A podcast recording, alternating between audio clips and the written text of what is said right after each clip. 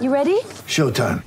On May 3rd, summer starts with The Fall Guy. Let's do it later. Let's drink a spicy margarita. Make some bad decisions. Yes. Audiences are falling in love with the most entertaining film of the year. Fall guy. Fall guy. Fall guy. That's what the poster said. See Ryan Gosling and Emily Blunt in the movie critics say exists to make you happy. Trying to make it out? Nope. Because I don't either. It's not what I'm into right now. What are you into? Talking. Yeah. The Fall Guy. Only in theaters May 3rd. Rated PG-13. Welcome to the Wild West podcast. I'm very excited today for my guest, base jumper Daniel Ristow. He's pioneering new legal base jumping spots around Northern California in the Sierra Nevada mountains. Real quick, just so we're all on the same page, base jumpers are people who jump off of buildings, bridges, electrical antennas, cliffs, and other man made and natural objects, and then they parachute to the ground. That's basic base. But then within that, there is a class of jumper who puts on a wingsuit and actually flies around before landing. So those are the people you've probably seen in YouTube clips looking like flying squirrels, soaring over mountain terrain with GoPros on their heads, right? That's the kind of stuff that Daniel does. Earlier this fall, Daniel invited me to actually witness a wingsuit base jump up close. So I accompanied him and one of his friends on a jump on a remote mountain in the eastern Sierra, kind of near Mammoth Lakes. And before we go any further, I just have to say it's pretty unbelievable to watch a person dive off of a cliff and then fly over mountain terrain at 150 miles per hour. It's just crazy. Both Daniel and his friend jumped from a ledge that was about 500 to 600 feet above a gully, and then they flew down 4,300 feet of altitude to a landing spot about a mile and a half away. So watching it was awesome and it was totally terrifying. I mean, even though they weren't nervous, I was afraid for them. I wanted to talk to Daniel because Northern California is arguably the best place in the world to base jump. Yosemite Valley is widely considered the mecca among base jumpers. It's got those tall, sheer cliffs, and it just draws jumpers from all over the place. But the sport, as you probably know, is essentially outlawed everywhere. So, what I wanted to know was what this secret community looks like. Who are these people? What exactly are they jumping? And then, of course, why do they do it? Daniel is particularly interesting, I think, because he's jumping spots in the Sierra that are super remote, places that maybe only one person has jumped before, and he says they're technically legal. So he's working on a documentary film about his exploits because he wants people to see what actually goes into pulling off a base jump from scouting and evaluating locations to how to, how the gear and the equipment works to the actual flights themselves. So Daniel's mission ties into this key struggle of the base community in California and across the US and that's for legitimacy. It's about the difficulty of gaining mainstream understanding of the sport. So I wrote a big story about the California base scene and what Daniel is working on. You can check it out at sfchronicle.com. For this podcast, we got together and we talked about what the culture in California is like, how Daniel deals with deaths in the community, which is a big part of being a base jumper, why he does this, and then, of course, what his first base experience felt like. It just felt amazing. I landed right next to our car parked at the bottom, right next to like our ground crew down there like perfect accuracy and everything, and I immediately knew I was hooked. Like it was, it was the best feeling in the world. It was the feeling I thought I would get from skydiving.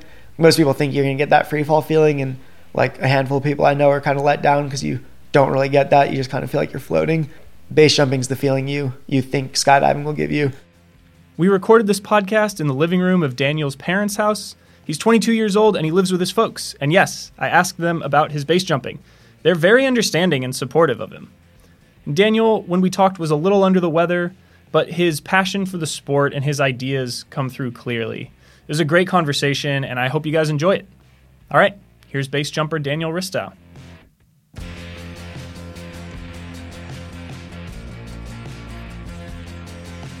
Thanks for coming on the podcast, Daniel. It's good to have you. Yeah, yeah, it's good to be here.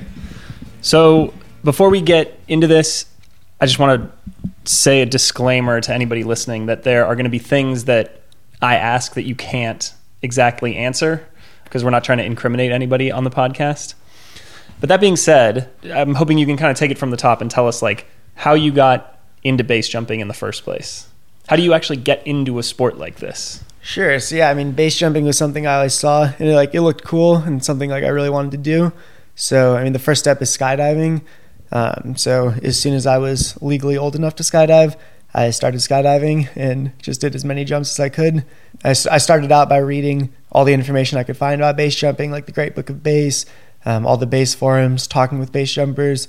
Uh, once I started skydiving and seeing them at the drop zone, pretty much just did anything I could at that point to get as close to the sport as I could and start learning what I needed to do, and then find someone to teach me from there. Yeah. And so, uh, what age were you when you first started skydiving? Um, well, I did a tandem skydive when I was 16, and then uh, there's a place where you could learn um, with parents' consent from there. Uh, I didn't have the money at that point, so I started saving up. And then right after I turned 17, I think it was in uh, February of 2014, um, that then I did my first solo skydive and got certified with AFF. Started working toward my licenses. And so people recommend, at least from what I've heard, that you should have like two to th- like or 150, I think, to 300 skydives under your belt before you even attempt base jumping and something like that, right? Yeah, yeah, so- that's the recommended numbers. What's the idea there? Like, what are you supposed to learn skydiving that you then kind of carry over into base jumping? Um, so the biggest thing is canopy skills. Like it's not so much about the free fall until you get into tracking and wingsuiting. Um, so yeah, most of people's first jumps, unless they start somewhere in Europe, um, where there's just big cliffs, so they can go right into that, is usually off lower stuff. So here, uh, most courses are taught at the Perrine Bridge in Idaho, um, where it's legal to base jump year round. Um, so for there, like your free fall skills don't matter at all. All it is is canopy skills, because when you're jumping off, there's no wind to be able to fly your body with, like you do with skydiving. And so I guess I wanted to back up for a minute. Like, how did you first hear uh, that base jumping was a thing, that wingsuiting was a thing? Like, where did you learn about this to sort of develop that dream to one day want to do it? Um, I think probably on YouTube I saw like a video of it. Um, I think I'm trying to remember if there was a specific video. Yeah, was it was it base jumping or was it wingsuiting that made you want to get into it? Um, both kind of. Well, it started with base jumping. Yeah, I, I think it was this video. of This guy Dukes. Um, he was doing like this jump somewhere, uh, somewhere in Spain or something like that, where there's a, a building with an elevator on the outside, and him and his friends climbed up onto the outside of the elevator, got on the roof of it, and their friend took it to the top floor, and they just jumped off. And I remember watching it like, that's sick. Like I want to do that. Like they just hopped on the side of the building, rode it to the top, and then did like flips off it and landed back in the street. So then I started watching more videos, and I saw wingsuiting, and it was always something like that looks really cool. Like I never really thought I could do it at that point because I was probably 12 or 13. It's like, oh, that's something like extreme athletes do. Like I'm just a normal person, so that's not going to be something I could ever do. But I want to do it, so I just started watching videos and kind of obsessing over it a little bit, thinking it'd be cool to do, but I have no idea how to do that.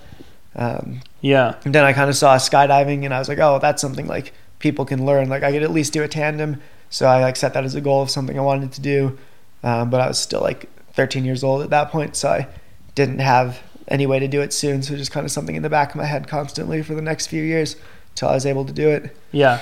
And so you are skydiving all the time at this jump center. Yeah. And in the drop zone area, there's all kinds of skydivers and some of them base jump. That's how it goes. Yeah, pretty much. Um, so like after jumping would end, sometimes in like one of the um, hangars or like out in the landing area, you'd see someone packing a base rig. So when I saw that, I just started hanging out with them, like watching them pack. Um, if I saw people coming back from a jump, I would ask them if I could practice packing their rig. But yeah, it was uh, pretty much just like any any chance I could be around base jumpers, I would try to do that. Yeah, and from what I, the people that I have talked to, base jumpers can be kind of a, you know, like a guarded, sort of maybe reclusive type, right? Like they're not trying to broadcast what they're doing, and it can be difficult, I think, to kind of earn their trust. So how did you? 100%. Yeah. Yeah. So how did you go about that? Like, how did you earn their trust and get them to allow you to to kind of shadow them and come on their trips and pack their shoots and things like that? well, I probably annoyed a, a bunch of them at the start because I was just like the 17 year old kid with like 30, 40 skydives who just was saying how much they wanted to base jump and following them around and like asking them a million questions. But I think eventually some of them realized like I wasn't just somebody who was just like trying to annoy them or bugging them, but I was actually someone serious about it. Um, so eventually, like a couple of them were like, okay, like here, like let me give you some tips. Like you can practice packing my rig. Like you can come watch us jump. Like uh, pick us up at the bottom of the stuff, drive us around. Um, and then I was able to kind of get in with that and then start building connections with them from there. Um, where they once they learned I was actually serious about it, not someone just talking. Right. So I mean, like you meet people, like someone you meet someone like, oh, you base jump, like I totally want to do that. You're like, okay, yeah, like if you do, do these steps, and they're like, oh no, like I'm not actually gonna do it. They just want to ask questions, or like they think they do, but they don't want to put in the effort. Uh, but once I started showing that I was putting in the effort, then um, people definitely opened up a lot more to me. Yeah. And so describe, if if you will, like your first base jump. Yeah, let's see. Let me see what details I can share on that. I mean, basically, we were hanging out at the drop zone, and it was like an object that they had jumped that night, and I um, so I ground crewed for them. I drove them out there, waited at the bottom, picked them up, drove them back, and then practiced packing one of their parachutes. Um, they had known I'd been doing all my canopy drills. Like my accuracy was really good, my canopy skills were good, and I like read everything there was on it. Um, and this one guy, uh, Mark, he said, "Hey, like, do you want to jump tomorrow morning? Like, if you pack my rig tonight, we can go to your first jump in the morning." So of course I was super stoked, and I was like, "Yeah, like this is what I've been waiting for." Yeah. So packed up all the gear, um, got everything perfect, and then went over um, to a gas station where they had like a railing outside and practiced like how to climb over the railing, like while managing the bridle because he was going to PCA me, which is him pulling my parachute out as I jump, so I don't have to do anything besides jump off. And then it's like it's the way most people do their first jump. Um, so we kind of rehearsed all that. Obviously, I tried to sleep, but didn't get much sleep that night. Right. And then drove out there in the morning and did it. How r- roughly, or if you know exactly, how high was this first jump that you did? Uh, it was from about 400 feet. Okay. Uh, yeah. And so you're standing on this object, Yeah. and you have to actually will yourself to jump off of it. Yeah. How's that go? Oh, it's so terrifying. It was, I mean, it's just standing on the edge, like looking down, and you're just looking like 400 feet straight down to the ground where everything's calm. There's no wind blowing on you. Like in the airplane, it's not all loud with like all the excitement. It just, you're just alone in your thoughts and just like hearing your heartbeat. And I think I, I remember telling him like I was ready to go, and he said, okay, just go when you're ready. And then I just stood there for probably another like 30 seconds. And apparently I didn't even count down like I thought I did, but apparently I just finally jumped. Um, but as soon as it opened, which it felt like it took forever, even though it's just a second, it just felt amazing. I landed right next to our car parked at the bottom, right next to like our ground crew down there, like perfect accuracy and everything. And I immediately knew I was hooked. Like it was, it was the best feeling in the world. It was the feeling I thought I would get from skydiving. Most people think you're gonna get that free fall feeling, and like a handful of people I know are kind of let down because you don't really get that. You just kind of feel like you're floating. Like base jumping's the feeling you you think skydiving will give you. Like base jumping, you actually get that. Why is it? Is it because you know you're kind of in the terrestrial environment still, or what is it about base jumping that gives you that feeling? So you're going from zero miles an hour, just jumping and like getting the full free fall, like accelerating into it. Um, there's no wind resistance or anything, and you're close to the ground, so you see things coming at you really Yeah. fast and like stuff rushing past you, like the antenna or the bridge or building or cliff behind you. You just see everything, so you have like a sense for speed. Um, skydiving, the plane's already going like 80 miles an hour when you jump off. So as soon as you jump, you're hit by wind and you're just kind of arcing from like 80 miles an hour forward to 120 downward over about 10 seconds to fully finish that acceleration. So it's like 40 miles an hour of acceleration over 10 seconds with no visual references of how fast you're going. Yeah. So you don't get that. It's kind of like if you're on the freeway, you're driving 100 miles an hour, it doesn't feel super fast. But if you're going like 45 on a really windy road, it feels way faster. Yeah. I'm just like moving relative to stuff. More with Daniel in just a moment, but first, this brief message. One of the things that uh, became really interesting to me as I got into reporting this story was just learning about the community of base jumpers in Northern California Yeah. and and about Northern California itself. So, like for instance, I knew that people jumped Yosemite even though it's not legal there because Yosemite is the mecca for this, and that makes a lot of sense. But what I didn't understand is how people are kind of going out all the time jumping all kinds of stuff. And I wonder if, you know, you can be careful with the language, if you can kind of just draw some basic parameters around what the scene in Northern California looks like. Like, you know, what types of people are going out? What types of things are they jumping? Like, how often is this happening? Yeah, I mean it's happening pretty often. There's like a couple. There's like a handful of like legal things that you can jump off, uh, but most of like the good or like safe ones are not legal. I mean, like for wingsuiting and stuff, like it'd be amazing to be able to jump in Yosemite, but it's illegal. So instead of that, you like you have to fly to Europe to train or jump like the High Sierra stuff, um, which is much like it's not sheer cliffs. They're underhungs. You have to have a strong push. They're much higher altitude, so the air is thinner. Um, but it exists. There's like small like bridges that there's just no laws about base jumping on that you can jump, but they're they're nothing huge. It's not like like really big bridges or stuff like the Perrine in Idaho. Um, so like a lot of it is illegal. Um, I think like jumpers mainly try to fly under the radar for that, Yeah. um, and just kind of keep it to themselves to be able to preserve the objects. So I don't really want to go too much into detail Yeah. on what they are specifically. But I mean, there's bridges, antennas, buildings, cliffs all around. Um, they get jumped fairly often. Yeah. The legality, as I understand it, is like the law that you are breaking when you jump or land somewhere is trespassing typically, right? It's Yeah. not like like an apartment building or a national park has a bylaw written into it that says no base jumping. So national parks do. They have the aerial delivery law, okay. which was originally set to um, for people who were trying to settle there. Um, they weren't allowed to get like restocked by planes dropping supplies down. Um, so that's when they originally made the law. Then I think eventually some base jumpers tried to fight it by saying that like they weren't delivering themselves into the park because they started in the park and ended up in there. So now they changed it to specifically mention base jumping and wingsuiting um, is illegal. So national parks, there's a specific law against that. But yeah, like in the city or other things like an antenna, it would just be trespassing for climbing on it. Um, in the city, um, if you like you jumped off your friend's apartment building, it could be reckless endangerment or disrupting traffic for landing in the street. Um, so there's or like if it's a different building that you somehow got into, it's like breaking and entering. Um, so they they get you for whatever laws they can on there. Um, but yeah, they, usually there's nothing specific about base jumping. Yeah. Uh, have you ever been caught or No. okay? Yeah. And how many jumps do you have? Um, I have 597 base jumps as of today.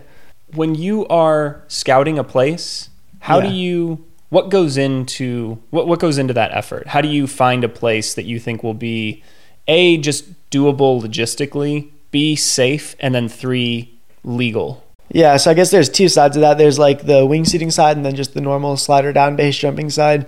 Um, the slider down side's a lot easier because you just look for something tall and you're like, yeah, I could jump off that. Like if there's if you're just driving and you see an antenna and it's tall enough, like you can just go climb it and jump off it. Uh, we use laser rangefinders so you can just um, know the exact height of something.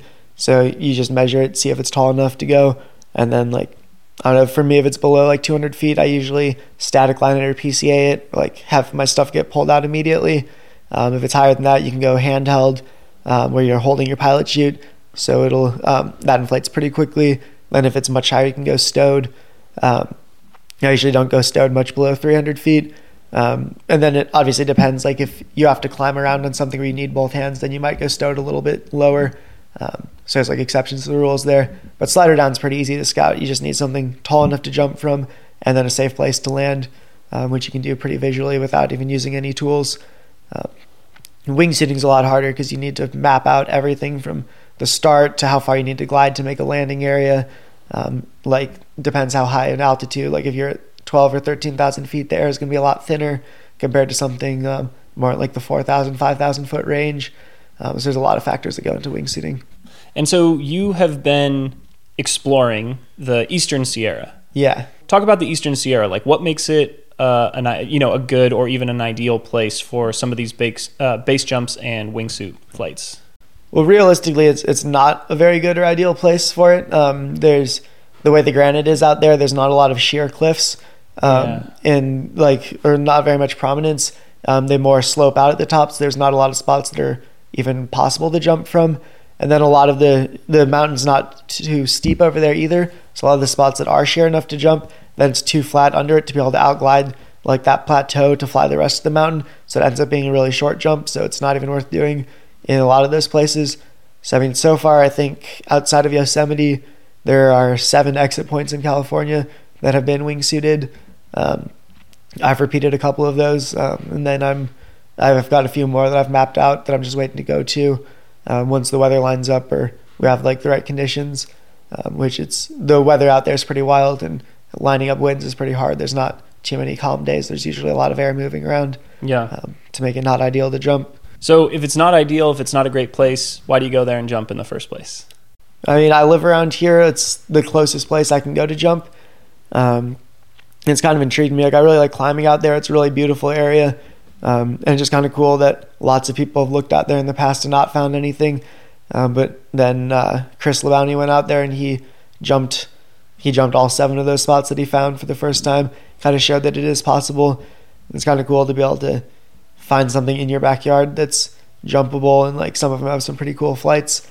Um, and it's a really beautiful area to be in, and it's just cool that the suits have evolved enough and skill level has evolved that we can now safely and repeatedly jump some cliffs out there. Uh, yeah. You know, I know you have kind of a um, a broader project that you're working on, a broader kind of mission that you're working on. Uh, so, what is that exactly? Yeah, I mean, I'm, I'm working on doing a documentary about wingsuiting in the Eastern Sierra, just kind of showing all the work that goes into it. Because um, I feel like when most people look at a wingsuit base jump, they're just kind of thinking like, oh, it's a crazy person who just jumps off a cliff, or right. they just see all the highlight clips of flying five feet off the ground, and it just looks like a super glamorous lifestyle of like an extreme athlete who's just doing that every day. But that's not really the reality of it. Like, there's a lot of like science and math that goes into it, and um, calculating angles, calculating conditions and mapping things out to very precise margins. I mean, use a GPS tracker when you jump that takes uh, five points per second that are pretty accurate, um, so you can know exactly where you are throughout your entire start arc um, of how much, like when you're 200 feet down, exactly how far away from the cliff you are, and you can use those graphs to line it up over um, laser data that you take when you can actually map out the mountain within a couple feet of accuracy. But you can line up every single jump you've ever done and know that you've never done a jump where you would hit that ledge. So then you can jump it with pretty good confidence that you'll be okay on that jump. There have been all kinds of efforts to legalize base jumping in Yosemite specifically. And then some more efforts to just kind of legitimize base jumping in general, like as a mainstream sport. Yeah. And so it seems like you're this documentary that you want to create and this message that you want to get out is kind of in line with those things. Is that right? Yeah. I mean, I just want to show people like what actually goes into it, like all the math that we that we line it up to know like this is pretty safe and repeatable, and then just like how how well we map out the conditions, how much work goes into it. I mean, it's like you sometimes you'll take like a month of just scouting something out, waiting for conditions, like hiking up there, rechecking numbers, um, like seeing how the conditions actually line up with the forecast because some of it takes like seven to ten hours just to get to the spot you jump off. Um, a lot of it there's climbing involved. There's not actually trails to get up there. So just to kind of show people it's not just extreme athletes that or just like these adrenaline junkies that are just hucking it off stuff, but people like regular people who dedicate a lot of time and effort into it um, and try to do it as safely as possible and are doing it in a sustainable way. So recently, you and a friend of yours did a jump off of Mount Morrison. Yeah. And that was the one that I accompanied you for. Yeah. Can you just talk a little bit about Mount Morrison, what it means to you, why you chose that place to jump? Yeah, so Mount Morrison is really cool. Um, that's the first jump that was ever done in California outside of uh, outside of a national park. Um, it was done by Chris Labounty, I think in 2015. I think it's like 4,300 feet overall of altitude. Uh, it's a really cool mountain just to hike in general. Uh, there's no trail on it, um, so you just kind of scramble up the side. yeah, which is sounded like you enjoyed. yeah, yeah. No, but yeah, it's really cool. Um, it doesn't. It's not perfectly vertical where you jump off. It's got a bunch of ledges and it's underhung, so you need a good start in decent conditions. Um, the air is pretty thin up there, um, but it's a beautiful flight. You get to fly down for if you if you just tried to glide, you could fly for a couple of minutes. Um, the line that we took was about 50 seconds or so because um, you're diving down, like flying the terrain all the way down. But it has like one of the best terrain lines. Um, it the best terrain line I've ever flown in California, um, and better than a lot of the stuff in Europe. So it's hard to it's hard to have a conversation about base jumping without death and injury kind of coming into it because that's such a just it's like a fundamental part of this sport. It seems like. Yeah, and it's, definitely pretty big in the sport. It's a risky sport for sure, and then yeah, there, there's a lot of death around it. Um, but I don't think there necessarily has to be. Like it's a lot of that's from people not being fully prepared or pushing past their own limits or getting complacent. Um, I think if you check yourself and like try to look at it from an outside perspective, you can do it pretty safely if you're willing to just put in the time and hold back on jumps, hike down when the conditions aren't perfect. Um, even when sometimes when they are, if you just aren't feeling it, and just kind of try to take a more conservative approach in certain aspects.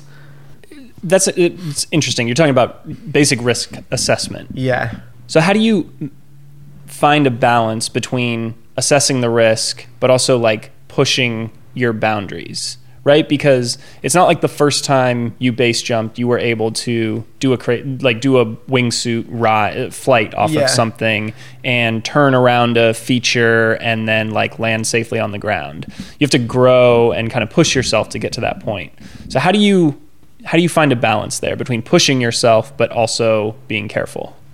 Yeah, I mean, well, you just like doing like methodical progression on there.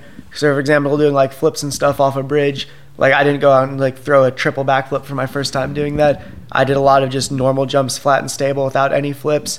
And then I started by doing like a really slow rotation on a backflip or a gainer where you jump forward but flip backward. Um, because the slower you do it, the more time you have to pitch your parachute. Because you have to be in like a certain position to pitch. Then I got really comfortable with that. Then I started doing them faster till I could rotate like a backflip in about one second. And once I could do that consistently, then I started doing two of them. And once I got really comfortable with two, then you do three. So you don't just jump into it and do like like the gnarliest thing in your first go. Like you get really good at like you just you increase like one factor at a time on what you're doing. So like you do one rotation until like you can do that perfectly, then two. So same with wingsuiting. Like you don't jump something like Mount Morrison for your first jump. You go somewhere like in Europe, like uh, Monte Brento, which is huge. Like if you drop a rock, I think it falls for like 12 or 13 seconds before it hits the ground. It's completely overhung. So there you have room if you mess up. And once your starts are really good and like your angle is perfect and nothing's flailing or tipping or um, like off center, then you go somewhere where it's just more vertical and you slowly increase it um, with building more and more jumps um, that consistently say you'll be okay to do the next thing. So it's like incremental um, advancements in your skill. That makes sense. So how far do you think you want to go with base jumping or wingsuiting? Like what do you see as your natural like stopping point or your limitation in the sport? Yeah, I mean, just what whatever I can do safely. Like I don't like in terms of a stopping point. I don't really see stopping.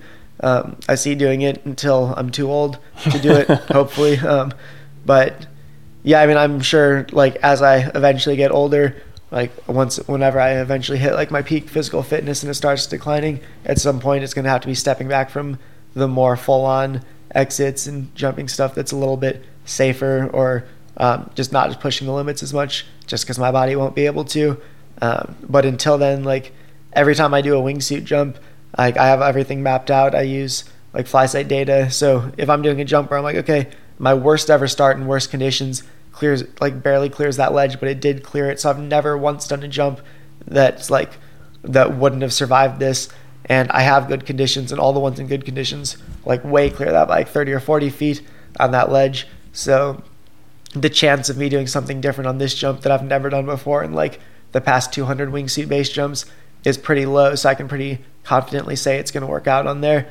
Um, just getting very consistent at your starts and just consistency is key and like staying current and staying trained. Um, and if it's a jump where I don't think I have that margin, I don't do the jump. So I don't really see it as something where there's like a limit. Um, it's just more assessing every jump as it comes with what my current skill is and what my track record's been, and then just making educated decisions from there. You know, one of the things that I think is interesting about the sport, base jumping and wingsuit flying, also, is that it's relatively new and there's not really a central organization that instructs people or offers classes or courses or hands out rules or certifications or something. And so the knowledge and the wisdom is really kind of passed down from the older people who have the experience to the younger people. And I wonder, and I know that you've talked to like a lot of the and learned from a lot of the older base jumpers in California. What kinds of stuff have you learned, and what have they told you? Uh, like everyone has advice and everyone like gives advice, so you kind of have to filter out what advice is good and what's not good, and like where it's coming from. Because like when you're starting out, you're gonna get advice from everybody, Yeah. and some people are gonna be giving you advice because like they don't want you to do something because like they want to keep it for themselves. Other people do it because they're actually concerned about you. Other people do it just because they had been in that position um, in the past where like they were rushing into something, um, and like other people told them to slow down. So like you kind of have to actually let me let me think through this answer. Try to gather my thoughts on this. Yeah, yeah. Yeah, I don't know because I didn't really get too much. Like I, I learned from some people and asked um, for some advice, but a lot of it was just like me teaching myself and figuring stuff out. Like I, I didn't learn too much from other people. I didn't really have one mentor through the whole sport. Um, it was more like I just researched everything I could and then just jumped with different people and like just gathered bits of knowledge from observing them um, until I kind of built my own foundation. I gotta ask you because again, like death is such a part of this sport. Have you known people who have died in during base jumps or during flights? Yeah, yeah, I've lost a few friends to it um, through both skydiving and base jumping. Um, never while I'm there, like I haven't seen anybody die like right in front of me, but I've jumped with a friend one day and then I went home and then like the next day they jumped and died like skydiving and like the last time I saw him was like the day before that when we spent the whole weekend doing jumps together or like living with someone in a van in Europe for like a month and then go home and then like a few weeks later they end up dying. So definitely sucks, but it's part of it. Like most of the people that did, like weren't necessarily surprised about. Like is like they were pushing it really hard and they were flying closer on their first line down the mountain than I was on like my eighth or ninth jump as I slowly worked my way closer to the terrain. It's one of those things where it's like, yeah, it works till it doesn't, and if you push it that hard, something might happen. So it's something they accepted and they were comfortable risking it at like at a higher level of risk compared to other people who want to like do it more sustainably and longer. I'm asking you this because you live with your parents. Yeah. What do they make of this? Yeah, I mean, I'm sure they'd be really stoked if I was doing something different. Like if I was super passionate about something else um, that had like better statistics on it. But they like and they know all the work I do going into all the jumps. They know how much I prepare. Mean, they've seen me do like nearly 600 base jumps now without anything bad happening, and like they watch me versus my friends versus like other people, and like they can see like different levels of where people are at with like how much work they put into it.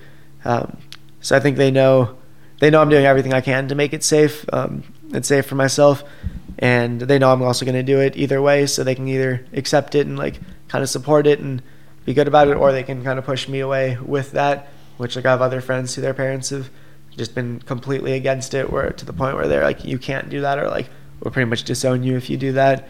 Um, where they just didn't want to deal with their kid being a base jumper. So it's like it's what I'm going to do. It's what I'm really passionate about, and it's the thing I enjoy pretty much most in life. So my parents can be either with it or against it. So it works out better when they just kind of support it. But they've never seen you base jump, right? No, they've never seen me jump in person. In um, person, right? Yeah, they, they've watched all my videos and stuff, and we talk about it. But they've they've just never been in the same place as me when I've been jumping. Do you want them to see you do it in person sometime? Yeah, I'd be. I mean, I'd love if they came out. Like, it's just hard finding the time for that. Like, if it's going somewhere legal, it's like the closest place. Like we drive to is like 11 hours away in Idaho to go base jumping there, um, or going out to Moab and stuff like that. And they don't want to get up in like the middle of the night and go like break the law, like sneaking in somewhere to go jump off something to watch that. So it just hasn't lined up. Last question I wanted to ask you Are there any features, natural features, or buildings or other objects that you would really love to jump uh, at some point, either realistically or kind of, you know, purely hypothetically? Mm, that's a good one. I think it'd be awesome to be able to jump off like the Golden Gate Bridge. Mhm. Um, yeah, I think there's like a specific law or like a trespassing law in there that's like a ten thousand dollar fine if you get caught. And like it's been jumped before, like pre 9/11 when there was way less security. Um, I think there's like a video published from Jeb Corliss doing that, Oh. um, which because it's just outside the statutes of limitation, like way back in like early 2000s or maybe earlier than that. Um, but yeah, that would be cool. But that's not something I'm not willing to risk a ten thousand dollar fine just to jump off a bridge. But it'd be cool. Like there's there's some big buildings out there too, or if there could be an event or something, I would definitely go out there and do that. Is it trickier landing on water? Have you ever landed on water before? I've landed in water before um, a couple times. Um, it's you just need to be able to get out of your parachute or have like a boat there to pick you up because if the water current's moving fast, um, you're because water and air they're both fluid, and just like your parachute inflates in the air and moves, um, the water current will like inflate your parachute with water and it can pull it down. Um, it's like, like a big anchor. So if you land in fast moving water, um, it fills all the cells of your parachute. Your parachute kind of flies underwater and just drags you deeper. So people have drowned before from landing in water. I'd probably try to land on the land if I jumped off the Golden Gate Bridge or on a barge or something, but that's probably never going to happen, anyways, because I don't see them allowing that ever. And I don't ever see wanting to risk ten thousand dollars for just one jump. And that's just not worth it. Yeah, there's so much stuff, so many different uh, considerations that need to be that need to go in, you know, and factors that go into uh, any given jump that you might do. yeah, exactly. All right, cool. Well, that's it. I don't have any more questions for you. Thanks a lot for taking the time. Yeah, no, thanks for having me.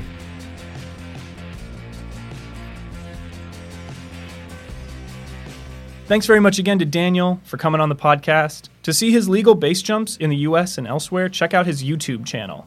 You can find it at Daniel Ristow, that's R I S T O W. If you want to follow what I'm up to with California outdoors coverage, I'm on Twitter at Greg R. Thomas. If you've got questions for me, suggestions for who I should bring on the pod, email me at gthomas at sfchronicle.com. Wild West is part of the San Francisco Chronicle Podcast Network. Find us and subscribe on Apple Podcasts. And if you like us, please throw us a rating and a review. See you next time.